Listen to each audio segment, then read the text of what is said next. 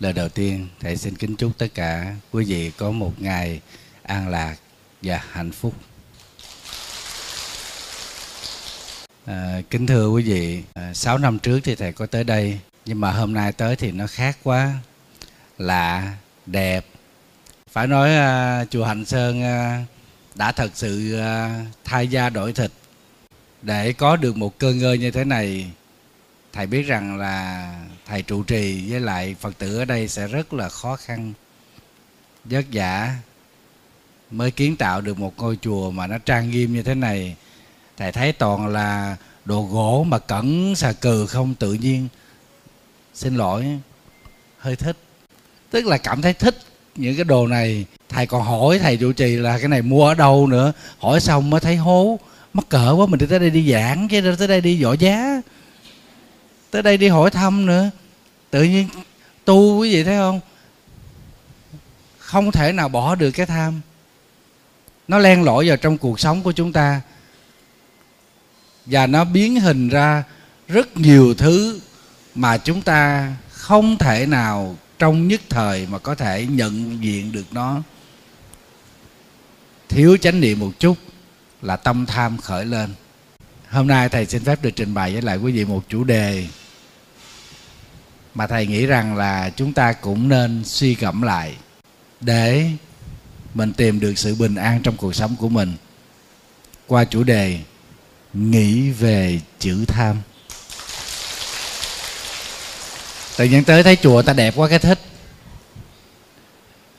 Vừa ngưỡng mộ cái tài năng, đức độ, rồi cái nhìn thẩm mỹ, rồi cách bố trí như đàn tràng thất châu, rất là đẹp thấy bên ngoài có 12 tỳ lo tỳ la dược so nữa. Tôn tượng rất là đẹp dù là không gian chùa nó nó hạn chế nó khiêm tốn nhưng mà cách bố trí rất là trang nghiêm rất là đẹp. Tự nhiên cảm kích.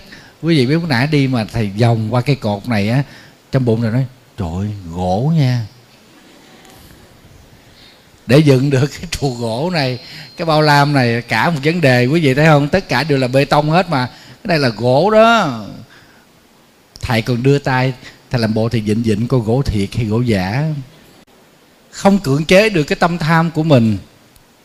Thì thưa với lại quý vị, đạo đức của phật giáo nói riêng và đạo đức của xã hội nói chung đó, thì ở mọi thời đại nào cũng đều lên án cái tánh tham của con người. Bởi vì cái bản chất tham này nó đem tới những hệ lụy khổ đau cho con người, nhiều hơn là hạnh phúc.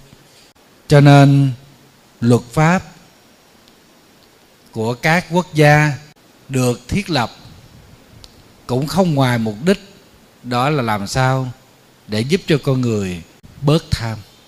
Sợ những cái hình phạt, những tù vương ngục giam đồ đó, thì mình mới bớt tham đi thì giáo lý của đạo phật và giới luật của đạo phật cũng không ngoài mục đích giúp cho chúng ta ngăn ngừa đi những cái tham lam khi mà nó chưa phát khởi. Chứ không phải đợi tới khi nó sanh ra rồi chúng ta mới diệt trừ thì nó đã chậm mất đi rồi.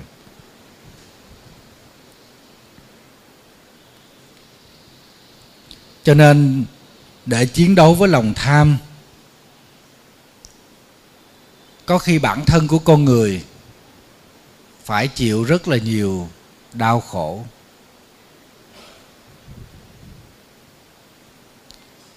Cái thứ nhất, chúng ta tham cái gì? Đa phần là tham lợi. Tham vật chất. Cái tham này nó rất là phức tạp. Không chỉ chúng ta muốn của cải tiền bạc, dư giả vật chất, phương tiện sống nhà lầu xe hơi. Nhưng mà chúng ta nhiều khi còn tham những cái lời ngon ngọt, những thức ăn ngon, những cái mơn trớn hoặc là những tiếng khen ngợi, chúng ta cũng bị dướng. Ở đây nói nhỏ quý vị nghe thôi. Ngay cả có một số vị xuất gia cũng bị kẹt.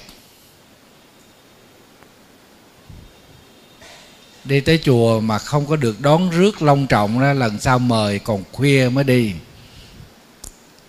Không giới thiệu mà cho nó nổ banh nhà lòng chợ đó là lần sau mời là thôi goodbye. Phải giới thiệu cho nó nổ lên, cho nó ngon lành, cho nó sơm tụ. Tu không ra cái đám hành, đám tỏi gì hết.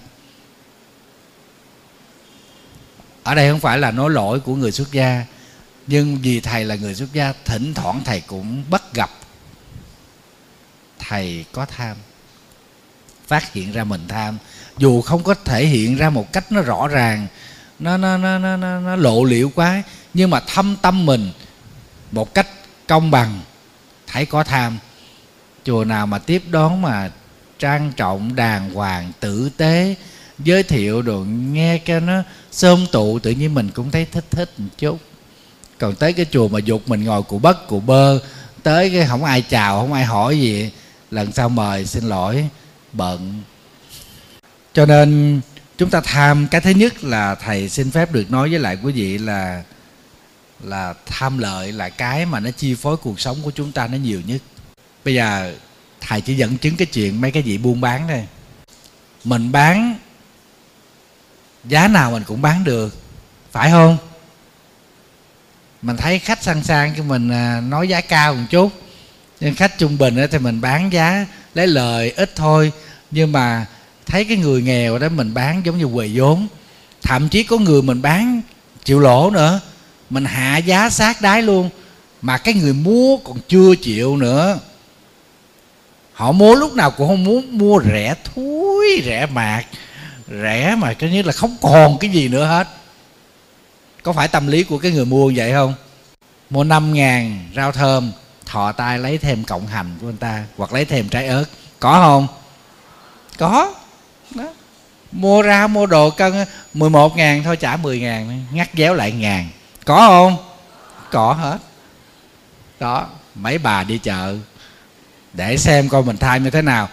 Hỏi ra, thầy có hỏi đó, có mấy bác phật tử nói, trời ơi, thầy ơi, tham nhà lầu sẽ hơi mới tham, chứ cộng hành, cộng ngò có tội lỗi gì đâu không tham mà mà mà mà mà mà, mà thầy nói theo quý vị có tội không?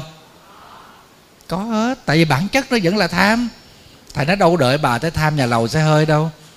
Phải không? Mình đi chợ mình cũng có cái tham của cái người đi chợ. Một cái chuyện đơn giản như thế thôi nó gắn liền với cuộc sống của mình. Ngắt dẻo. Nhưng mà cũng coi mặt nha. Đi taxi chứ sẵn sàng bo cho tài xế 10 ngàn. 90 ngàn thì tao cho luôn trăm ngàn khỏi thối. Trời ơi, làm phách vậy đó. Vậy mà mua ra 11 ngàn cũng ngắt 1 ngàn lại trả 10 ngàn thôi. Còn thò tay lấy thêm trái ớt. Phải không?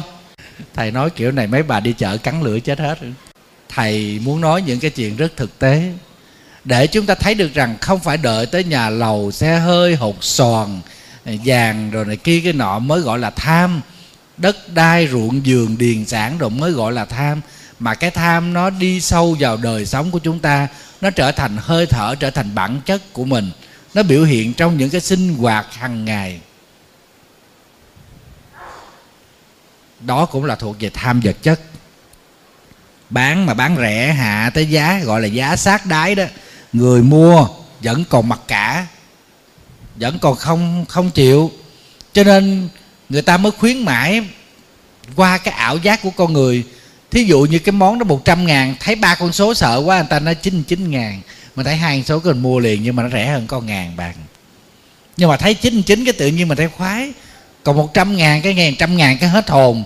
Người ta cũng khai thác cái tâm lý tham của mình mà người ta bán hàng. Ta đưa ra những cái cái phương thức bán hàng, bán giá rẻ, giảm xuống mấy mươi phần trăm. Nhưng mà cái đó là nghệ thuật thôi thấy người ta giảm giá cái mình mình nhào vô mình mua ào ào, nhưng mà thực ra là họ đã đội giá lên. Thí dụ như cái món đó là đúng giá ba chục ngàn thôi, nhưng mà họ đội lên sáu chục ngàn, cái họ để sale năm mươi phần trăm, ba chục ngàn cũng đúng giá thôi. Trời ơi, giảm năm mươi phần trăm nha mua cả túi luôn, thích dễ sợ luôn. Té ra đằng kia người ta bán ba chục ngàn lâu rồi. Cái người bán hàng đó, người ta biết mình tham và người ta khai thác triệt để cái tánh tham của mình, cái tâm tham vật chất này. Cho nên họ lợi dụng cái đó mà họ đưa ra những phương thức bán hàng. Thì đương nhiên thì vừa lòng thì mua, không vừa lòng thì thôi. Nhưng mà mình á, lại có cái cái tâm cái tâm tham rồi mình chê. Mua ta trong lòng thấy ưng bụng được rồi, mà cũng kiếm cái cớ gì để chê. Ừ, tôi thấy chưa ngon lắm mua lửa nát cái rổ ổi người ta, lấy ba bốn trái thôi. Tôi thấy chưa ngon lắm. Đợi bà trồng đi rồi bà ăn cho nó ngon. Nhà thầy hồi xưa là tiệm mai quý vị. Thành ra thầy chứng kiến nhiều cái bà chảnh chẹ chưa từng có. Mai mặt đẹp vậy cũng nhúng chề em chưa ưng ý. Ờ, cái chỗ này thế lẽ phải dài hơn một chút, cái chỗ này phải chích bên lại một chút thì vừa lòng khách hàng thì thợ mai phải sửa, phải làm. Đó. Thầy cũng nhiều chuyện lắm. Thầy ngồi kế bên là thấy mấy chị thầy năn nỉ đó, mà cái bà đó, bà cứ làm này làm cái mà mệt vô cùng luôn. Thầy nói, cứ chích ben cho chị đi để cho người ta thấy cái lưng tôm của chị rõ hơn. Ủa, vậy hả? Vậy hả? Cho ta khỏi khỏi khỏi. Thấy không? Lộ rõ. Cái bản chất của mình không chỉ tham vật chất, mà mình còn tham cái gì nữa? Hả quý vị? Tham sắc, tức là thích cái đẹp. Thì thích cái đẹp nó không có tội lỗi giống như thầy vô đây, thầy thích đồ gỗ, thầy thấy bàn rồi kia đẹp. Nhưng mà chúng ta thả trôi cái tâm tham mình đi, cái ngã chấp của mình đi, thì nó rất là tai hại, rất là nguy hiểm. Quý vị thấy không? Bây giờ ở trong cái ngõ hẻm nhỏ, nó cũng có thẩm mỹ viện dạo nữa. Không phải thẩm mỹ viện lớn đâu nghe, ở ngoài mặt tiền đâu nghe, có thẩm mỹ viện dạo ở trong hẻm nữa, sửa lỗ mũi dạo nữa à, bơm silicon dạo quý vị có đọc báo không? Có phát hiện những cái tin tức mà những người mà đi đi thẩm mỹ dạo đó rồi nó bị bị phản ứng bị biến chứng đó trời ơi ghê gớm. Bây giờ có thể nói dịch vụ chăm sóc thẩm mỹ hả? Nói theo khoa học tức là chăm sóc nhân dáng nhân diện tức là về dáng về dốc về khuôn mặt rồi này kia đó gọi chung là thẩm mỹ bây giờ là ăn nên làm ra lắm. Bất kỳ cái sản phẩm nào mà nói đẹp da, nó chống lão quá là trời bán như tươm tươi. Chỉ cần nó thêm một câu đó thôi. Dầu gội đầu, nó cũng có nhiều hóa chất đó thôi. Chất tẩy, chất nhờn, rồi hương liệu. Bỏ vô chút xíu vậy thôi, bây giờ nó thêm vô ống mượt. Nó tóc ờ, không gãy, không rụng, thế là mua ào ào ào ào chứ có nhiều đó. Phải không bà diệu hạnh? Tại sao khi cuộc sống mà nó càng phát triển về kinh tế, thì các thẩm mỹ viện lại ăn nên làm ra? Là tại vì nhu cầu làm đẹp của con người nó cần. Không phải đợi tới nữ giới đâu nha, nam giới cũng có nhu cầu làm đẹp. Đừng nói ai, thầy cũng có nhu cầu. Thỉnh thoảng nửa tháng thầy phải nhờ đệ tử thầy nhổ tóc bạc cho nhìn bớt già. Không có tóc đó mà còn xí xọn ai mà đi tới mà thăm thầy mà lâu lâu thăm? Trời ơi, lâu quá mới thăm sư phụ, sao giờ mặt nám đen thù lùi vậy? Chạy vô coi kiến liền. Coi đen tới cỡ nào? Lòng mình vẫn muốn đẹp, vẫn thích đẹp. Ai mà khen đẹp, khen trẻ, trời ơi, cái lỗ mũi nó to đùng ra liền tức khắc. Ai mà chê sao lâu ngày thấy thầy già quá vậy? Và khù cú đế là tự nhiên là trong bụng mình nói, bà này, gặp nhau lâu ngày không nói câu nào, nghe nó ngọt ngào, dễ thương, tự nhiên chê xối xả vậy thì quý vị thấy cái nhu cầu mà chúng ta hướng về cái đẹp, muốn làm đẹp, nó đẩy chúng ta ngày càng xa hơn. Cho nên chúng ta không dừng lại ở chỗ những gì chúng ta đang có, mà chúng ta muốn có những cái mới. Nói cho nó văn chương, cho nó nhẹ nhàng, chút xíu là cải thiện. Chúng ta bất chấp rủi ro, bất chấp chi phí, tốn tiền, có khi ảnh hưởng tới tính mạng của mình. Đi thẩm mỹ viện càng đảm quá cài xới cắt xén chỗ này, tô bồi chỗ kia, gan quá là gan. Có một cái vị phật tử đó, thưa với lại quý vị, ngoại hình rất là đẹp. Lớn tuổi rồi đã năm mươi mấy, sáu mươi tuổi, nhưng mà nhìn chừng bốn mươi tuổi thôi. Mấy năm không gặp, tình cờ bữa hôm thì gặp lại thì nhìn không ra. Tức là cái cô này cổ chưa bằng lòng với cái đẹp của cổ nữa. Cổ đi thẩm mỹ viện cổ đi thẩm mỹ viện rồi cái nó bị bị xì, bị xẹp, bị gì để phản ứng gì đó không biết rồi phải đi phẫu thuật lại. Nó biến dạng cái gương mặt, trời, tự nhiên thấy thương quá, bây giờ đi đâu cũng ừ, khép nép khép nép, che che cái mặt không dám đi. Thấy rất là tội nghiệp. Thầy mới hỏi chứ khi mà con làm đẹp đó, con có nghĩ tới cái xác suất mà thất bại không? Nói dạ không. Tại vì những người tư vấn cho mình, họ đâu có nói mấy cái điều đó. Một cách cụ thể, họ chỉ nói thoáng qua, nói lướt qua chứ họ nói cụ thể rõ ràng sao mình dám làm trung quy là chúng ta cũng tham sắc. Tham cái đẹp cho bản thân mình tham cái sắc dốc này cái thân tướng này cái ngoại hình này đương nhiên chúng ta muốn đẹp nó không có tội lỗi. Nhưng mà bất chấp mọi thứ để chúng ta có được cái đẹp như ý của mình thì có khi nó sẽ đem tới những hệ lụy rất là lớn. Cuộc sống người ta bây giờ kinh tế nó, nó, nó bớt khó khăn rồi. Người ta không phải lo chạy cơm từng ngày không phải ăn cơm bữa sáng, chạy gạo buổi chiều. Rồi á mặt rồi người ta cũng mặc đẹp hơn rồi. Cho nên bây giờ người ta muốn cũng đẹp hơn. Đặc biệt là phụ nữ, rất là dễ bị người khác dụ khị. Mà đi vô thẩm mỹ là nó cân qua cân lại, nó ngắm tới ngắm lui là bắt đầu phải sửa. Nói hơi mình sửa à cái miệng mình đang thẳng vậy nó cũng nói miệng mình hơi lệch nó sửa. Đó. lông mũi mình đang đẹp vậy nó chưa đẹp, sửa lại cho quý phái mặt mày đang bằng phẳng vậy không muốn muốn khoét lũng cho hai ba lỗ thậm chí có người răng răng bình thường vậy không chịu nhổ hết, trồng lại răng mới. Trời can đảm ghê. Lâu lâu thầy đi trám một cái răng mà thầy thấy đau buốt, cho nên quá can đảm. Cà hết hai hàm răng, hai mươi mấy cái răng mà đi trồng lại răng mới, quá là can đảm. Té ra xài đồ giả. Lấy cái giả đó làm cái đẹp. Đây là một cái mà chúng ta cần phải nhận định. Đức phật dạy rồi, thế gian vô thường, quốc độ nguy thúy tứ đại khổ không ngủ ấm vô ngã. Trong kinh bát đại nhân giác, đức phật dạy như thế. Tức là cảnh thế gian chúng ta ở là vô thường. Cõi nước chúng ta sống là tạm bợ. Thân ngũ quẩn này, nó không có thật. Nó không có thật tướng. Nó không có cái thật thể. Nó không tồn tại mãi. Nếu nó là thật, thì tại sao chúng ta không trẻ mãi ở tuổi thanh xuân? Mà bây giờ chúng ta bắt đầu tóc bạc, da mồi, lưng bắt đầu khòm thân chúng ta nó phải biến đổi chứ bây giờ bây giờ mình muốn mình trẻ mãi trẻ hoài được không? Bà diệu hạnh bà muốn bà trẻ hoài không? Bà không dám mà tại sao bà không dám? Phải già thôi hả? Vậy mà nghe người ta khen chỗ trẻ lâu quá thích. Có cái thuốc gì đó uống là cải lão hoàng đồng nghe cũng thích. Trẻ hoài. Bây giờ quý vị cứ đặt một cái thí dụ đi mình già 70 tuổi mà mình uống được cái thuốc gì để mình trẻ lại cái thời 18, 20 quý vị thích không? Đi ra đường đó, mấy cái thằng cho trôi nó tới, nó chọc ghẹo mình. Không lẽ mình chửi, nó chờ tao đáng bà ngoại mày á, thằng quỷ. Thì nó thấy mình trẻ quá, nó chọc mình, nó ghẹo mình. Cho nên đừng có mơ mà trẻ mãi không già đó, trẻ hoài không già đó, mấy cái đó cũng phiền lắm. Mình thấp là mình biết ngay mình gieo một cái nhân không tốt, là tánh tình cao ngạo, thường khinh khi người khác. Cho nên đời này chiều cao em khiêm tốn, chỉ có một thước 42 phân thôi cho dù em độn thêm đôi guốc hai tấc thì cũng đứng tới vai người ta chứ cũng không chồm lên được tới đâu. Mà nhìn đôi guốc là biết em lung quyền lùng rồi. Mình thay đổi từ cái nhân gốc. Không cần phải độn, không cần phải làm gì nữa hết. Đó. Mình xấu. Tức là tâm mình có nhiều cái sân hận. Cho nên nó hiện ra cái gương mặt của mình nó không có được mỹ mãn, nó không có đẹp. Tâm có nhiều cái hận thù, cái hiềm khích, nhiều mưu mô những cái cái tính toán hơn thua hận thù người khác. Cho nên cái quả báo là đưa tới cái cái gương mặt của mình, cái diện mạo của mình nó rất là xấu. Người ta nhìn người ta không quan hỷ. Thì giờ mình phải thay đổi cái tâm mình thôi. Thay đổi từ từ nó cũng sẽ đẹp. Đẹp ở trong tâm nó sẽ thay đổi cái tướng. Tại vì sao? Tướng tự tâm sanh.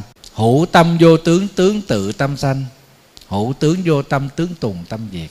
Nếu mà chúng ta có cái lòng hiền lành, từ ái tự nhiên. Cái gương mặt của chúng ta, dù nó không rạng rỡ giống như hoa khôi đi chăng nữa, nhưng mà nó cũng có cái nét từ ái, dễ mến. Bây giờ mình có đi thẩm mỹ viện, làm mình đẹp cỡ nào đi chăng nữa mà tâm của mình đầy dẫy những hận thù, những hiềm khích, những hơn thua, thì nó cũng sẽ thể hiện qua cái ánh mắt của mình, là cái ánh mắt của cái người dữ dằn. Thưa với lại quý vị, bữa hôm tình cờ thầy có gặp một cái cái anh này à, chắc lớn hơn thầy hai ba tuổi vậy đó năm mấy tuổi. Làm giám đốc một doanh nghiệp thì bữa hôm ảnh ra chùa thầy nhìn không ra. Quý vị biết lý do gì sao không? Xăm chân mày thầy mới nói hình như là con xăm chân mày đúng không? Nó phải rồi thầy. Tại vì đi cô bối á, thầy bối nói con cái chân mày này nó không có phát tài cho nên là phải xăm thêm phải vẽ thêm cho nó dài thêm. Thầy hỏi vậy sao ông thầy bối đó ông không phát tài? Ông thay đổi được cái nhân tướng cho ông cho ông phát tài. Sao ông không thay đổi mà ông phải đi kêu con bói đi lụm bạc cắt bạc lẻ không vậy? Quý vị thấy không? Ở đây một cái điều mà mình có thể thắc mắc là anh này cũng có học tốt nghiệp đại học đàng hoàng, mà cũng một thời thành đạt. Bây giờ là làm ăn thất bại, bị ảnh hưởng covid nè. Cho nên là không có thu nhập, rồi thậm chí là bán dần bán dần riết, rồi bây giờ chỉ còn lại một cái căn nhà nhỏ thôi. Đó. Ảnh cố gắng anh bám trụ thì ảnh ảnh hoang mang, ảnh đi cô bối rồi ông thầy bối phán cho một câu vậy thế là ảnh đi làm. Trời ơi, xăm hai cái chân mày nó xếp lên, tưởng như là tướng tạ hộ đô mà ra trận vậy đó. Cái này không đúng. Trên tinh thần của phật giáo không đúng. Chúng ta hiểu được nhân quả. Chúng ta biết rằng giàu có, nói theo dân gian nó có số. Nhưng mà dưới lăng kính của phật giáo, tức là chúng ta đã từng gieo cái nhân bố thí cúng dường trong quá khứ, cho nên đời này được cái phước quả là giàu có, vật chất nó đầy đủ, sung mãn. Và ngược lại hiện tại, nếu như chúng ta khó khăn làm ăn thất bại, điều đó có nghĩa rằng là trước đây chúng ta chưa từng san sẻ cho một người khó khăn nào. Thậm chí thấy người ta làm điều thiện mà mình còn cản nữa. Có nhiều người ngộ vậy nha quý vị, không làm, thấy người khác làm cản. Bà dư tiền quá ha, bà đem đi cúng chùa, bà đem đi bố thí cho người ta, tôi đây bà không cho. Ngộ không? Thầy còn thấy phật tử cũng có cái chuyện là chia ra trong cúng dường giàu nghèo. Có một nhóm phật tử đi tới chùa, thầy đi thập tự, tức là đi 10 chùa để cầu an đó, gọi là thập tự tác phước kỳ an đó. Đi tới chùa, thầy là chùa thứ hai. Rồi ở đầu cái cô trưởng đoàn mới nhắc nhắc là tiếp theo đi tới chùa gì đó, thì có một cô đó, thôi thôi thôi đừng đi, chùa nó giàu ghê lắm. Chùa nào giàu? Bây giờ hỏi chùa hạnh sơn này giàu không? Không dám trả lời rồi toàn là đồ cẩn ốc xà cừ không? Trời ơi, rờ vô không dám rờ, sợ nó tróc ốc ra, không có tiền đền nữa. Chùa đâu có chùa giàu, chùa nghèo đâu. Bây giờ quý vị không lẽ muốn ông phật, ông ông ngồi giữa nắng mưa? Thì chùa phải che kín lại, phật tử phải có trách nhiệm để mà phụ tịnh tài, tịnh vật vô để mà làm cái nơi thờ cho nó trang nghiêm. Mình cũng tác phước, mình cũng tạo ra được cái công đức, cái phước báo đó. Vậy mà chùa khi xây dựng xong quý vị có bao giờ tới hỏi ông thầy cho thầy có thiếu nợ không? Có hỏi không? Không hỏi. Thấy xây xong rồi thôi à, xong rồi thôi đi chỗ khác chứ đâu biết ông thầy ông thiếu nợ.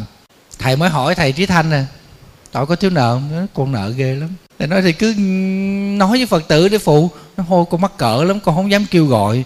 Thấy tội nghiệp không? Nhiều khi mấy thầy đâu có dám than đâu có dám thở. Thì mình chia sẻ với các thầy mình hiểu đơn giản thôi mình cất cái nhà ông bà mà nói là một năm cắt nhà, ba năm trả nợ. Thì một năm cắt chùa, thầy nghĩ chắc cũng phải 10 năm gánh nợ. Tại vì sao? Tại vì ở chùa nó phát sinh nhiều hơn ở nhà. Mà cái trang trí ở chùa nó đắt giá hơn trang trí ở nhà. Cái nội thất ở chùa đó, nó đặc thù. Bây giờ làm cái trần cao như thế này rồi chẳng lẽ làm cái cửa sổ nhỏ? Phải làm cái cửa sổ lớn. Không lẽ là sao hàng hàng mấy cái song sắt bỏ vô người ta tưởng đâu trại giam? Cho nên cũng phải đắp, phải vẽ rồi kia kia nọ đẹp rồi sơn phết, trời, ai cũng quẹt tay, quẹt chân, nhất là nít, cho nên phải mua gạch dán, ốp lại.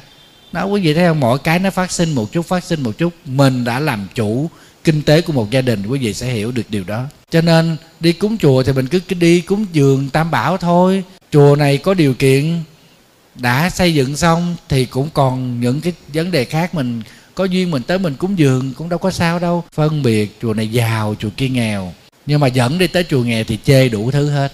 Cũng cái cô đó, cô nói sao chùa đó giàu đừng có đi đi chùa khác đi. Cái cái cô kia, cô nói gì sao đi qua chùa kia. Hôi bà đó, bà ở dơ lắm tới hô rình. Chịu đời có nổi không? Bà này bà mà làm bà mẹ chồng thì con dâu chỉ có nước treo cổ mà chết sớm. Kiểu gì bà cũng không hài lòng hết. Cho nên cái gốc của cái tham chính là ngã chấp. Chúng ta tham lợi. Nãy thầy nói sơ rồi, xin lỗi, không có nói nhiều, thầy nói nhiều nó sẽ gia chạm trong cái cuộc sống của mình thứ hai là tham sắc, tức là tham cái hình tướng đẹp. Thứ ba, chúng ta hay kẹt đó là tham danh. Ban đầu ai cũng mơ có một chút công danh, sự nghiệp, một cái chức quan nhỏ nhỏ thôi. Nhưng mà càng ngày càng ngày đó thì không có dừng lại được. Muốn hơn nữa, muốn thêm nữa. Muốn có một căn nhà kính mưa kính nắng thôi. Nhưng mà có căn nhà rồi chưa dừng lại. Muốn phải cái nhà lớn hơn, rộng hơn. Đó, đi bộ mỗi cẳng mơ có chiếc xe đạp, nhưng mà có xe đạp, các đầu nhìn chiếc xe honda, người ta ngồi cái thở dài. Tới chừng có xe honda rồi nhìn xe hơi chạy qua cái đầu cái mình cũng than, sao số tôi nó khổ vậy nè? Tối ngày là mình cứ bị cái tham đó, nó chi phối, nó dẫn mình đi. Đó. Cho nên là cái giấc mơ mà chúng ta ôm ban đầu về công danh giản dị đó, hoặc là có cơm, có áo, đủ ăn, đủ mặc, chút đỉnh danh phận với đời, nhưng mà rồi đó thì ít người dừng lại được. Mà đa phần sẽ bị nó chạy. Nó cuốn chúng ta đi chạy theo và chúng ta không thỏa mãn. Ngồi ghế này chưa chịu muốn ngồi cái ghế kia cho nó cao hơn cho nó bự hơn. Nó làm ở vị trí này chưa muốn muốn làm cái chức vụ khác cho nó lớn hơn.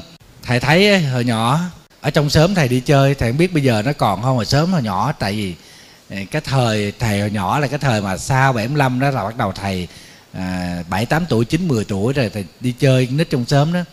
Thì đâu có đồ chơi phải phải chơi những cái đồ mà chơi dân gian đi, chơi các nhà chòi chơi nhảy dây đồ, chơi tạc lon đồ này kia. Con nít trong chòm sớm là chắc tối là bu lại cái cột đèn chơi. Còn bây giờ con nít nó ở nhà nó chơi game không mà cho nên nó không nó không có cảm nhận được cái niềm vui đó đâu. Thầy nhớ chơi bông búp, bông nở rồi đó, canh một, canh hai, canh ba, canh bốn rồi đó. Quý vị có chơi không? Thầy nghĩ là ở quê là sẽ có chơi. Thầy nhớ hoài chơi mà một cái đứa nào mà nó chơi mà nó hơi gác người ta đó cất đầu cái mình chống nạnh lên. Ê, mày mày muốn làm má hả mày? Mày muốn làm ba hả mày? Phải không? Quý vị có không? Mày làm chị hai tao hả mày? Một cái câu nói đó thôi. Của dân gian, của cái trò chơi, mà của cái thời cơ hàng, của cái thời mà khó khăn khổ sở, thì chúng ta cũng đủ thấy được rằng là cái bản chất tham của con người nó không giúp, không làm cho con người chịu bằng lòng dừng lại mà nó làm cho con người ta cứ đi tiếp, đi mãi. Đi hoài, không chịu dừng lại. Trong nhà mình thôi. Thí dụ như chị em mít lòng với nhau, gây lộn với nhau, mà người nào mà lấn lấn tới, mà mà mà nói lớn tiếng đó, mình cũng cảnh cáo. Làm giọng mẹ à. phải không? Những cái câu nói đó đó, nó đi vào trong cuộc sống của chúng ta. Nhưng thực chất là nó muốn nói cho chúng ta biết được rằng là chúng ta không chịu dừng lại. Chúng ta tham danh chúng ta tham đủ thứ hết nhất là cái danh. Thầy thưa với lại quý vị có một à, một cái bác phật tử đó thầy à, không có biết thầy không có biết cái cái cái cái gia thế của bác đó. Trăm anh thế phiệt thì tới chùa thầy mà hồi xưa đó là thuyết giảng đó là ngồi dưới đất. Quý vị mà tới viện nhân tu cũ hồi xưa đó là ngồi dưới đất chứ không có ghế. Thì bà đi tới nghe giảng một lần đó thì không có ghế ngồi không có ghế ngồi bà đi về thì lần sau đó bà tới thầy mới nói là tới sớm sớm đi à, sẽ có ghế ngồi. Chứ tới trễ quá bác không có ghế ngồi đâu. Bà nói thầy phải dành cho con một cái ghế ưu tiên cho con một cái ghế. Con không có quen ngồi chung với ai hết. Trời ơi thầy nói bác đi tu mà đi sinh hoạt đạo tràng đi tu mà chứ đâu có đi làm mẫu hậu đâu. Mà đòi ngồi ghê yên một cái ghế mà ngồi mà ngồi nói chuyện nghe tréo cái chân lại ngồi quý phái lắm tay chân đẹp lắm quý vị. Tám chục tuổi rồi vẫn còn đẹp nét đẹp quý phái. Gốc Huế mà gốc của của Hoàng Triều đó, đó dòng giỏi Nguyễn Phước Tộc có công tặng tôn nữ gì đó. Quý phái vô cùng nhất định không nó con không quen ngồi chung với người khác. Thầy nói bây giờ con cái ghế bắt nữa ngồi kế thầy chịu không? Bác ngồi kế thầy và là ngồi xéo xéo chỗ thầy một chút đó, để người ta nhìn thầy rồi người ta nhìn luôn bác. Dạ thôi, thầy nói rửa tồn phước con. Trời ơi. Quý phái lắm, đeo hột sòn, lấp lánh. Thầy nói bây giờ già rồi, không có cần thiết nữa. Lo niệm phật, lo tu. Tháo bớt ra đi, xì ke nó gặp, nó chặt cục tay. Dạ Và đeo quen rồi. Bỏ không được. Già rồi, đeo hột sòn, đeo cục cục cục cục vậy đó nhà giàu có lắm quý vị. Mà mấy đứa con là rất là chiều. Tại con cái thương á, bà là một mình mà nuôi gồng gánh cho cả gia đình. Chồng chết sớm nuôi con cái thành đạt, dạy dỗ đàng hoàng. Cho nên con cái rất là hiếu thảo, không ai dám cãi lời. Thế là bà trở thành bà hoàng trong cái nhà đó, trong cái phủ đó. Nói một tiếng là ai cũng phải nghe, không có nói tiếng thứ hai. Cho nên là đi vô chùa cũng đem luôn cái giai giấy mẫu hậu đem vô chùa. À, thầy mới nói đó tóc đẹp lắm quý vị. Tóc bạc mà bạc rất là đẹp đều lắm. Thầy mới nói già rồi thôi cạo tóc đi cho nó mát mẻ. Rồi niệm phật mặc giặt hò cho nó đơn giản. Toàn là mặc lụa trắng không nha mặc lụa với gấm thôi. Đó. Đi chùa mặc áo dài áo dài gấm. Rồi cầm theo cái khăn thầy mới nói, già rồi, bớt lại, đơn giản bớt lại, bỏ bớt mấy cái đó không cần thiết đi, đừng đeo trang sức nữa nè. Ăn mặc giản dị nè, rồi cạo tóc đi cho nó mát. Chải tóc nha quý vị, vẫn còn dắt trăm nha. Vậy đó, dắt trăm rồi cài thêm một cái hoa gì nữa cho nó phù hợp với lại cái đôi hài mà mang ở dưới chân. Quý phái lắm, không chịu là không. Nhất định không chịu, quen rồi. Thành nó mai mốt rồi nằm một chỗ đó rồi con cái nó đem dẻ rách tới cũng phải chịu. Rồi bị bệnh lỡ có bị ghẻ trên đầu đó người ta cạo đầu cũng phải chịu. Ôi cháu ơi cháu ơi thầy nội chim mà mà ghê rượm rửa trời. Nói chuyện với bà bác nó vui lắm. Mà rất là dễ thương quý vị. Gia đình kính tinh tam bảo. Bác cứ nói với thầy là ước mơ của bác là được xuất gia. Nhưng mà hồi nhỏ đó là um, ôn mệ không có cho đi xuất gia. Bắt đi lấy chồng. Rất là thích xuất gia bây giờ già rồi cho nên không có xuất gia được nữa. Thầy nó ước mơ xuất gia, bác nhìn thấy người xuất gia sống đơn giản không? Thì bác phải tập đơn giản như vậy để đời sau đó có cái nhân được xuất gia sớm. Mà bây giờ thấy bác không có đơn giản, còn cầu kỳ lắm. Cái ly đó phải để trên cái dĩa đó mới chịu uống, chứ để khác là không chịu uống mấy đứa con của bác đó chiều, cứ bằng là chiều từ đầu tới chân. Một tiếng cũng mẹ, hai tiếng cũng dạ mẹ, không ai dám cãi. Mấy anh con trai lớn năm mươi mấy, sáu mươi tuổi rồi cũng già thưa mẹ. Gia đình rất là nề nếp, gia phong, lễ giáo vậy. Giáo dục nghiêm túc. Cho tới thế hệ thứ ba là cháu, rồi thế hệ thứ tư là chắc cũng nghiêm túc như vậy. Tới là phải thưa, phải chào đứng hết một lọ kìa, có thứ tự bà đứng trước, rồi mấy đứa con đứng sau, rồi mấy đứa cháu, rồi mấy đứa chắc đứng bốn hàng vậy đó. Mà ai mà kêu bà bằng quận chúa là bà thích lắm. Tại bà là quận chúa mà, dòng dõi vương triều mà. Còn sót lại, mỗi một gia đình nó sẽ có một cái nếp sống riêng. Và mỗi một cái thói quen của mỗi một gia đình nó cũng không có giống gia đình khác. Nhưng mà ai ở trong gia đình cũng đều có cái danh này hết. Như cha mẹ, con cái mà nịnh mà khen cha mẹ thì cha mẹ cũng cảm thấy vui một chút. Cái này tâm lý chung. Cho nên cái đứa nào mà nó dẻo miệng là nó xin được nhiều tiền của ba mẹ nó thôi. Chắc chắn vậy. Trời mẹ bữa nay dễ thương quá. Con thương mẹ nhất trên đời. Mẹ cho con trăm ngàn. Còn cái đứa nó cầu cằn, mẹ cho con trăm ngàn cơ mẹ. Làm đâu có cho. Không có cho đâu mà cái đứa nào mà nó nịnh nịnh, nó ngọt ngọt ngọt ngọt, nó nói là cho hết. Thì quý vị thấy, từ cái tham lời, cái tham sắc, cái tham danh chúng ta đủ thấy được rằng cuộc sống của chúng ta, nó bị chi chít những cái tham. Tiếp nối từ ngày này qua ngày khác, trong một ngày thôi, từ sáng tới chiều nó cũng có những thứ tham, nó chi phối chúng ta. Mình thích gặp người đó, nói chuyện lâu hơn. Người đó lại không có thời gian nói chuyện với mình mình cũng giỏi hơn. Mình cũng buồn vu vơ. Rồi cái người mà mình không thích nó cứ sáp vô gặp mình hoài. Mình cũng bực bội. Cảm thấy khó chịu có những nỗi nhớ mình không biết làm gì. Mình nói khơi khơi, viết lên face. Vậy mà cái người kia nó nở lòng nào nó không đáp lại. Ai cũng biết mình thích nó mà con mình nó không biết. Thế là từ đó em buồn. Rồi đi vô cái quán ăn. Chính mình chọn thức ăn, chọn món. Người ta đem ra, người ta làm. Mặc dù là bỏ tiền ra mua mình ăn, nhưng có khi cũng không hài lòng. Hoặc giả là có khi có những tánh xấu nữa. Cố tình chê để giảm tiền. Ăn ngon, nhưng mà không công nhận. Cố tình chê dở chê dơ, chê hôi, để giảm bớt đi, ngắt déo lại một chút. Có người cũng có cái tánh này. Rồi vô cái bàn tiệc, quý vị thấy không? Có nhiều khi nó ngang trái bẻ bàn, nó khổ ghê lắm. Cái món mà hợp khẩu vị của mình nó nằm bên kia kìa rồi làm sao không lẽ mình trường qua mình gấp thì nó kỳ quá, ăn mặc đẹp gì mà mình chồm qua chồm lại mình gấp thì nó kỳ quá. Mình mới gấp cái món của mình cho cái chị bên đây để mình cho chị biết được rằng là chị phải gấp cái món bên kia cho mình. Nhưng mà cái bà này trời ơi, bà đập dập kéo lết, bà không có hiểu gì hết. Mình tức một, ơ, một cục tức.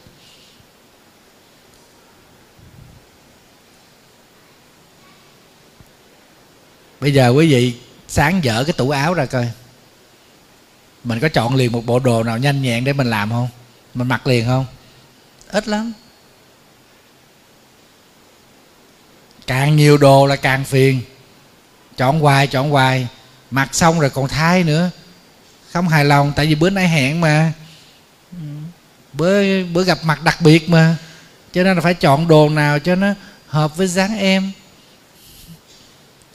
Rồi ra gương nó chải tóc, chải cả buổi trời chưa xong đi tới nơi trễ giờ thằng quỷ đó nó biến mất. Nó chờ hoài mệt quá. Quý vị cứ quan sát cái cuộc sống của chính chúng ta. Ngay trong mỗi ngày sẽ thấy cái tham nó lấp ló chỗ này, nó lấp lánh chỗ kia, chỗ nọ, nó đều có mặt hết. Quý vị chải tóc, thấy tóc rụng, vui hay buồn? Trả lời một câu công tâm coi, vui hay buồn? Thầy không có cọng tóc nào, thầy còn không buồn làm gì buồn? Thì tóc nó phải rụng thôi chứ làm sao? Tội như tóc mọc trên đầu thì tóc nó rụng thì tội nó bớt đi. Ai chẳng già, ai chẳng rụng tóc. Thì có người nó rụng nhiều, có người rụng ít, có người rụng nó mọc lại nhưng mà có người rụng là nó hối luôn. Thì cũng đâu có sao. Trời ơi, vậy mà bữa hôm có cái bà đó, bà tới, bà chắp tay, bà chào thầy. Bà chào xong, bà mừng quá, bà cúi xuống bà lại cái rớt cái đầu tóc giả ra. Làm ra hết hồn. Trời bà chụp cái đầu tóc giả, bà chùm lên lại tóc bà nó rụng á, rụng nhiều quá, bà không có bị bệnh ung thư vô quá chất quý vị mà tự nhiên tóc của bà nó rụng thì chắc chắn là bà có bệnh. Bà không chịu xấu, bà chùm tóc giả lên. Thầy cũng nhìn thấy, trời sao bà này bên tóc bà đen mướt cho ta? Bà già cúi xuống lại, xức cái đầu tóc mượn ra. Bà lùm bà gắn lên, trời, bà tóc, quý vị biết không, cầm, tự nhiên thấy nó ghê lắm nha quý vị. Nó rời khỏi cái đầu nhìn ghê lắm. Ai không rụng tóc đâu vậy mà mỗi lần chải thấy tóc rụng cái buồn chút. Cứ buồn cứ buồn hoài như vậy. Mình không chấp nhận sự thật, thì bây giờ già rồi tóc phải rụng. Chỉ một vài cái người đặc biệt là già, tóc nó còn nhiều thôi. Chứ đa phần, ai cũng vậy hết. Bởi vì đây là quy luật. Đâu có ai trẻ mãi không già. Sanh lão bệnh tử luôn đi theo con người. Đó là quy luật. Và chúng ta học Phật, chúng ta hiểu được điều này. Cho nên tóc rụng, nếu nó không buồn á thì quá là cưỡng chế mình. Thôi thì mình buồn chút xíu thôi. Đừng có đi tìm tòi cái này cái kia cho tóc nó nó đừng rụng. Già mà sao tóc không rụng được? Mà ta thấy có nhiều vị lớn tuổi rồi đó nha. Rất là tội nghiệp. Tóc bạc, đẹp như vậy, không chấp nhận nhuộm màu khác. Có cái bà bác đó bên đi tới chùa thì tóc bà mấy màu, mà toàn là màu nổi không? Thầy nói, con ơi, thầy không có cọng tóc nữa mà sao tóc con nhiều màu vậy con? Bà nói tại mấy đứa nó làm nhà con tiệm tóc mà thầy. Nó không có ai làm, nó đè đầu con ra nó nhuộm vậy thôi à. con làm vật hy sinh vậy chứ con chẳng ham gì. Trời ơi, móng tay dài sọc. Dài như thế này nè, còn gắn thêm phụ kiện gì tùm lum tùm la. Thầy tưởng tượng bả mặt gõ lên đầu mình sẽ lấy ra miếng sọ. Quý vị thấy không? Mỗi ngày đi qua trong cuộc sống của chúng ta, đa phần chúng ta đều thể hiện cách nói, cách làm, cách suy nghĩ đều ảnh hưởng bởi cái đặc tánh riêng của mình. Và chúng ta cứ cho rằng đó là bản tánh của tôi, nhưng không hề biết được rằng sau đó là nền tảng của tham. Mình chỉ nói là bản tánh của tôi thôi, chứ thực ra là nó cũng được xây dựng trên cái tham. Mình thích mặc đẹp là mình có nhiều áo quần. Người thích ăn ngon là sẽ tối ngày đi tới những cái tiệm ăn hoặc là tìm cách để chế biến những món ăn. Người thích khen tiếng khen thì lập tức là đi tìm gặp những cái người mình nịnh mình, khen mình. Những thứ đó nó bám chặt trong cuộc sống của chúng ta. Và chúng ta nghiễm nhiên chấp nhận nó như là bản tánh của mình. Đây là một thất bại lớn. Lý do vì sao chúng ta vẫn không tìm được sự an lạc đích thực trong đời sống này? Thỏa mãn tánh mình có thỏa mãn được không? Không có thỏa mãn được. Cái tánh tham không có thỏa mãn được. Hiếm có người biết dừng lại lắm. Đức phật có dạy chúng ta một cái pháp môn để đối trị với tâm tham, đó là ít muốn và biết đủ. Trong kinh gọi là thiểu dục tri túc. Chúng ta muốn ít lại, muốn ít lại không phải là chúng ta muốn cái gì mà muốn muốn ít lại có nghĩa rằng là chúng ta có cũng được mà không có cũng được. Có như thế này cũng được mà có nhiều hơn cũng được và có ít lại cũng không sao. Cái đó là ít muốn. Biết đủ tức là hoàn cảnh nào chúng ta cũng có thể bằng lòng, cũng có thể chấp nhận được con của mình nó không ngoan được với con người ta, mình đau khổ lắm. Nhưng mình bằng lòng với lại cái cuộc sống này, với đứa con ngỗ nghịch này, đứa con mà thiếu ngoan ngoãn này. Chồng mình không có điều kiện làm ra nhiều tiền như người ta. Chúng ta đôi khi cũng chạnh lòng, cũng tuổi thân. Nhìn bạn bè, trời ơi, con nhỏ đó nó xấu quá cả mà chồng nó thương nó quá trời, quá đất, làm bao nhiêu tiền đưa cho nó giữ hết còn mình cũng từng là hoa hậu hẻm mà. Mà chồng cũng không thương lắm.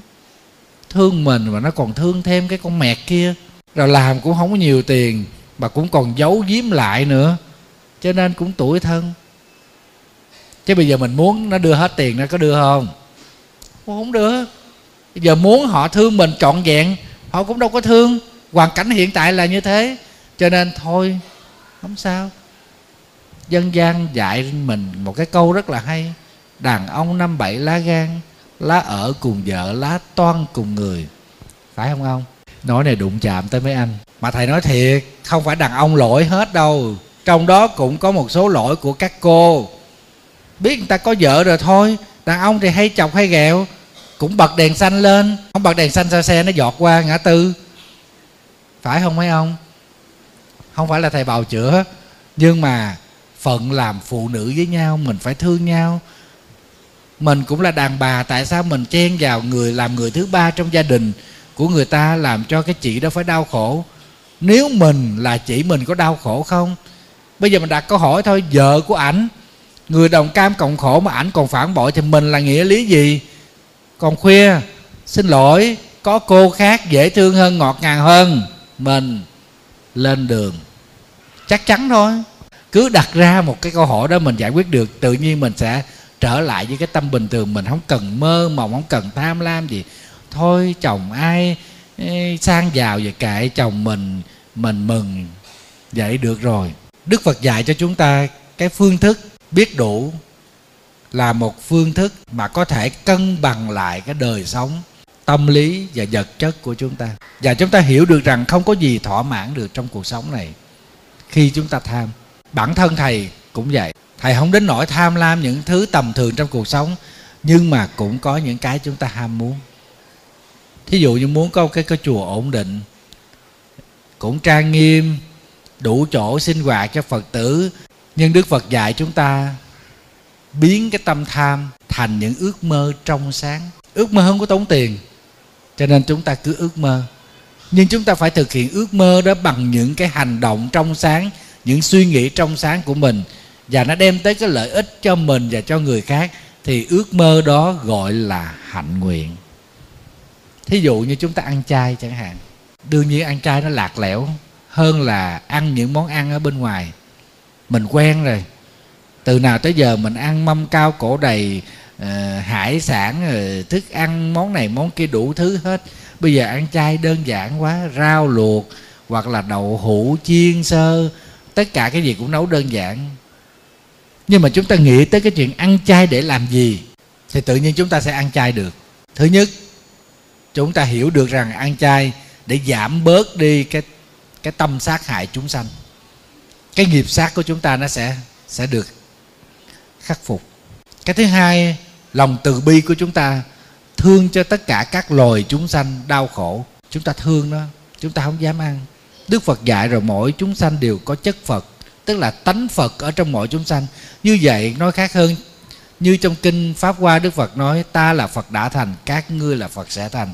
Thì những loài chúng sanh đó nó cũng là một vị phật tương lai. Mình không dám ăn một vị phật tương lai, mình dám ăn, nuôi lòng từ bi. Cách đây mấy ngày có một có một thầy gửi cho cho thầy một cái clip rất là đặc biệt nha quý vị. Con cóc lại phật sám hối. Quý vị có xem không? Ở trên mạng. Thầy bắt đầu thầy không tin. Thầy không tin thầy nghĩ là chắc người ta cột cái dây rồi người ta giật lên giật xuống. Nhưng mà thầy cô kỹ thầy quan sát nó vẫn biết chấp tay. Và nó kêu cốc cốc cốc mà cái âm thanh của nó giống như là a di đà phật. Rồi nó cúi xuống nó lại. Thì thầy có chuyển cái clip đó cho những người mà uh, có chuyên môn về uh, phim ảnh đó. Người ta khẳng định cái này là không có ghép không không dùng kỹ thuật số thầy có coi một cái clip nữa, con cua viết chữ a di đà phật. Quý vị có xem không? Con cua nó viết chữ a di đà phật mà thầy không hiểu tại sao cái bà đó, bà vuốt vuốt cái lưng đó, bà nó nam mô a di đà phật thì nó viết ra chữ a di đà phật. Làm sao nó có thể hiểu được, nó có thể nghe đi. Nó hiểu được nhưng mà làm sao nó viết được chữ việt nam? Nó bỏ luôn dấu, nó bỏ dấu quyền, bỏ dấu nặng nữa. Rồi viết chữ bồ tát quan thế âm, bồ tát địa tạng, bồ nam mô uh, bồ tát quan âm. Rồi viết luôn cái chữ là bồ tát địa tạng. Con cua nó viết á quý vị. Thầy cũng không tin. Thầy mở cho mấy chú đệ tử coi mới có chú tin chú không tin. Nhưng mà coi kỹ nhiều lần thì ai cũng đều tin.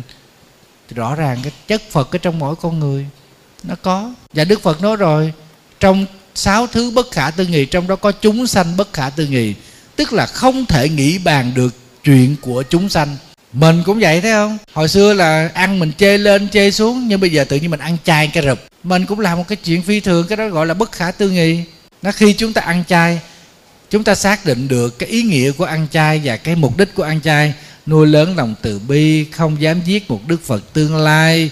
Nó ăn chay nó cũng sẽ để cho lòng mình thanh thản hơn bởi vì ít nhất mình đối diện với những giận hờn, những tham chấp thì hôm nay mình nhớ mình ăn chay, mình sẽ nguôi ngoai bớt đi. Mình sẽ phản ứng chậm lại. Mình không có mạnh mẽ hơn, không có nhanh hơn. Thì quý vị thấy mình bằng lòng với ăn chay. Mình ăn chay một cách nhẹ nhàng thôi. Nhưng mà còn có người đó ăn chay rất là nặng nề. Quý vị nghe, ăn buổi sáng thì buổi chiều phật ngủ rồi. Xin tỳ phật á, buổi chiều là thèm cháo lòng quá, chịu không nổi. Cũng có một vài phật tử kể với thầy đi, thọ bát quan trai là thọ giới trong 24 ngày xin lỗi 24 tiếng đồng hồ của một ngày là thọ tám giới, trong đó có cái giới là không được ăn phi thời, tức là ngày ăn một bữa thôi. Thế là bà mua đồ ăn, bà để sẵn, vừa qua 12 giờ đêm là bà ăn liền. Tại nó ai ép tu đâu à. Mình phải tìm cho được cái sự an lạc trong cái vấn đề giữ giới. Mình bằng lòng được là tự nhiên mình sẽ mình sẽ có niềm vui, mình sẽ có được cái sự tịnh lạc đó. Chứ còn mình không bằng lòng thì mình sẽ không có hạnh phúc. Thí dụ bây giờ mình mình hơi tròn chút xíu. Mình cao có một thước rưỡi mà mình nặng 80 kg thì cái dáng của mình nó, nó uốn ỉn. Rồi mình làm sao? Chắc là mình đi gọt cái thân mình cho nó nó nó nó, nó, nó giảm lại à cho nó mong manh lại à. Mình cứ bằng lòng với nó thôi kệ nó. Em tròn em vẫn quý phái như thường. Hãy lòng của mình mà từ ái bao dung thì mình có tròn có béo có mập có gì đi chăng nữa mình cũng bao dung. Còn hơn cả khối người mong manh dáng đẹp nhưng mà lòng thì đầy những cái cái cái thâm độc. Cho nên ứng dụng lời dạy của đức phật về cái hạnh biết đủ, nó sẽ quân bình được cho đời sống của chúng ta. Chúng ta sẽ không cảm thấy mệt mỏi. Chứ còn cái đà chúng ta cứ tiến tiếp tiến tiếp mãi, không dừng lại cái lòng tham là chúng ta mệt mỏi và bị căng thẳng. Áp lực của cuộc sống ghê gớm lắm. Nói về cái tinh thần biết đủ không có nghĩa rằng là khống chế sự phát triển kinh tế. Không phải. Nhưng mà chúng ta làm thành công ở cái mức này hay thành công ở mức khác, chúng ta vẫn có thể chấp nhận được. Chúng ta vẫn có thể bình ổn được. Chúng ta không có bị dao động, không bị đau khổ, không bị cái tham nó thôi thúc. Cái đó là biết đủ. Quý vị thấy không? Cũng là một trăm ngàn, nhưng đối với lại thiếu gia thì trăm ngàn đâu có nghĩa lý gì. Như một em sinh viên ở dưới quê lên, ở trọ, ở phố học, một trăm ngàn đối với nó rất là lớn giá trị tiền bằng nhau, nhưng cách sử dụng của con người và cái thu nhập của con người tự nhiên nó khác liền. Người không biết đủ, ngồi trên xe hơi đời mới, chạy 100 cây số một giờ vẫn thấy chậm. Nhưng người bằng lòng với cuộc sống hiện tại thì ngồi sau chiếc xe bò đi cục kịch cục kịch ở dưới quê, với vận tốc 6 cây số giờ cũng thấy bình thường. Ai thanh thản hơn ai? Chưa hẳn đại gia đi Mercedes đời mới đó, mà lòng thanh thản hơn cái anh đánh xe bò chở rơm ở dưới quê hoàn toàn do cái sức, sức cảm nhận của cái tâm và điều phục được cái ham muốn của mình. Cho nên mình tu mình cũng mình cũng có ham muốn của mình. Cái ham muốn của mình thí dụ được ăn chay nè được tụng kinh nè được niệm phật nè được sống trong một cái môi trường an lành trong một đạo tràng tu tập mà không có tranh giành không có hơn thua phật tử tới đây tụng kinh rồi này kia hòa thuận từ trên tới dưới mình vẫn thấy an lạc chứ còn vô cái chùa mà nhóm này nó liếc nhóm kia nhóm kia hứ nhóm nọ. Tu không thành phật thành quỷ hết rồi. Thành atula hết rồi. Trường hợp này cũng có. Rồi mình đi vô chùa mình được mình mới tới chùa mình lễ phật mình tụng kinh đó mình mình mình không gặp thầy trụ trì nhưng mình gặp những bạn đạo mà tu trước đó hướng dẫn mình tận tình.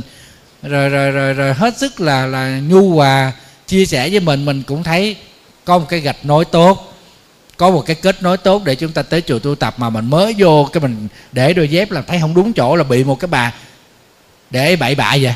Sách ngay lại coi. Dội à. trong chùa có gấu. Thầy nói gì có đụng chạm ở đây không? Có không? Không à. thì tất cả những ước mơ đó là những ước mơ trong sáng. Vì lợi ích của mình, vì lợi ích của người thân, vì lợi ích của mọi người. Cho nên ăn chay, tụng kinh niệm phật, nó cũng khó khổ đó chứ không phải đơn giản đâu quý vị nhiều người ăn chay đâu có được đâu nhiều người tụng kinh đâu có được. Đó. nó có thể nó ngồi nó chơi game cả buổi trời chứ kêu nó tụng kinh niệm phật nó chừng 5 phút là nó ngáp rồi. Đó. có nhiều bà đánh bài tứ sắc là đánh tối ngày sáng đêm không đau lưng chứ kêu, kêu tụng kinh chút xíu đấm thụi thụi đau lưng. Có nhiều người đã sắm áo quần tủ này qua tủ kia chứ kêu mang bộ đồ giặt hò bận không mặc mắc cỡ. Mặc đồ giặt hò mắc cỡ tự nhiên mắc cỡ à ngộ không?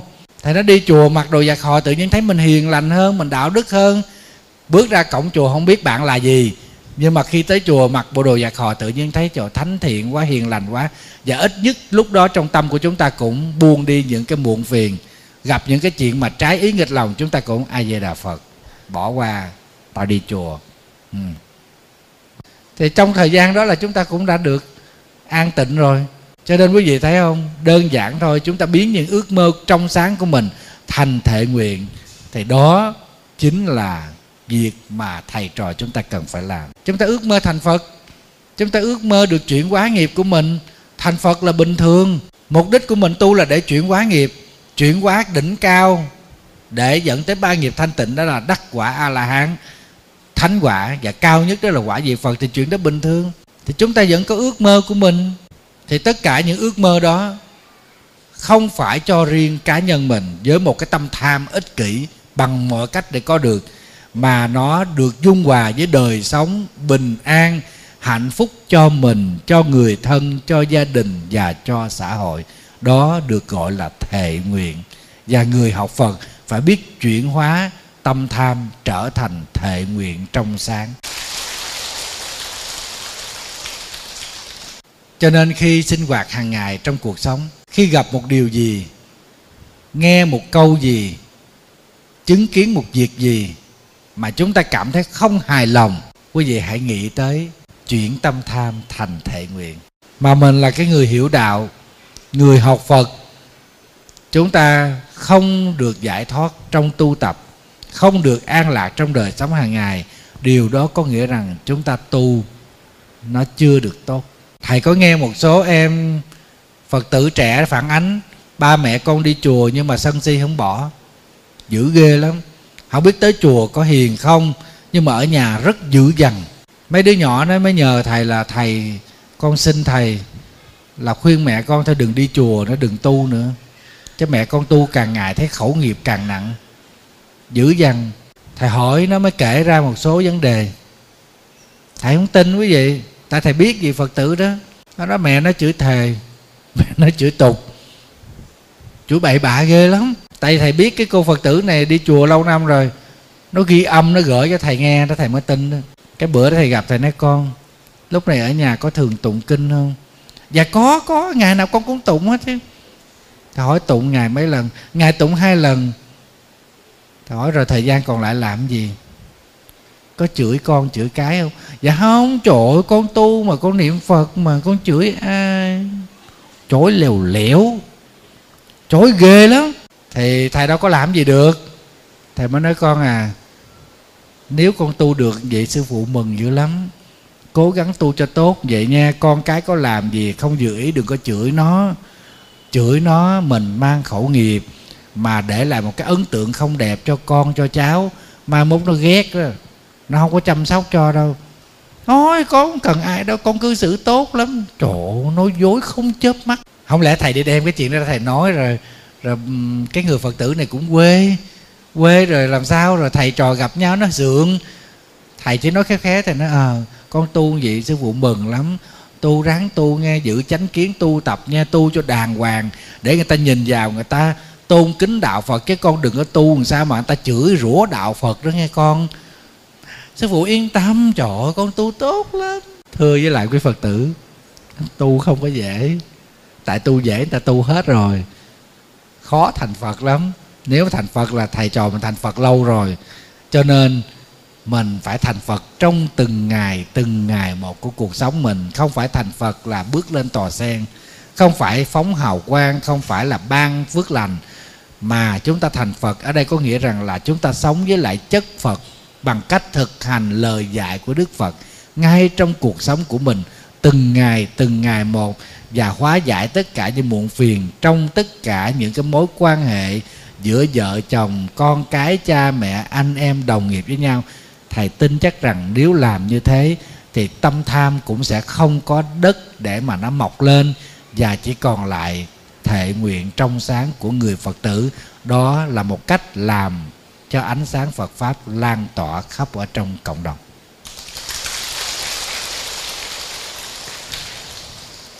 Xin à, đặt cả niềm tin ở nơi những chiếc áo lam rất là thánh thiện của các phật tử, cũng như là những phật tử có mặt ở đây. Hy vọng là quý vị hiểu rõ được chữ tham và thực hành chuyển hóa được tâm tham thành thể nguyện trong sáng, để đời sống của chúng ta được bình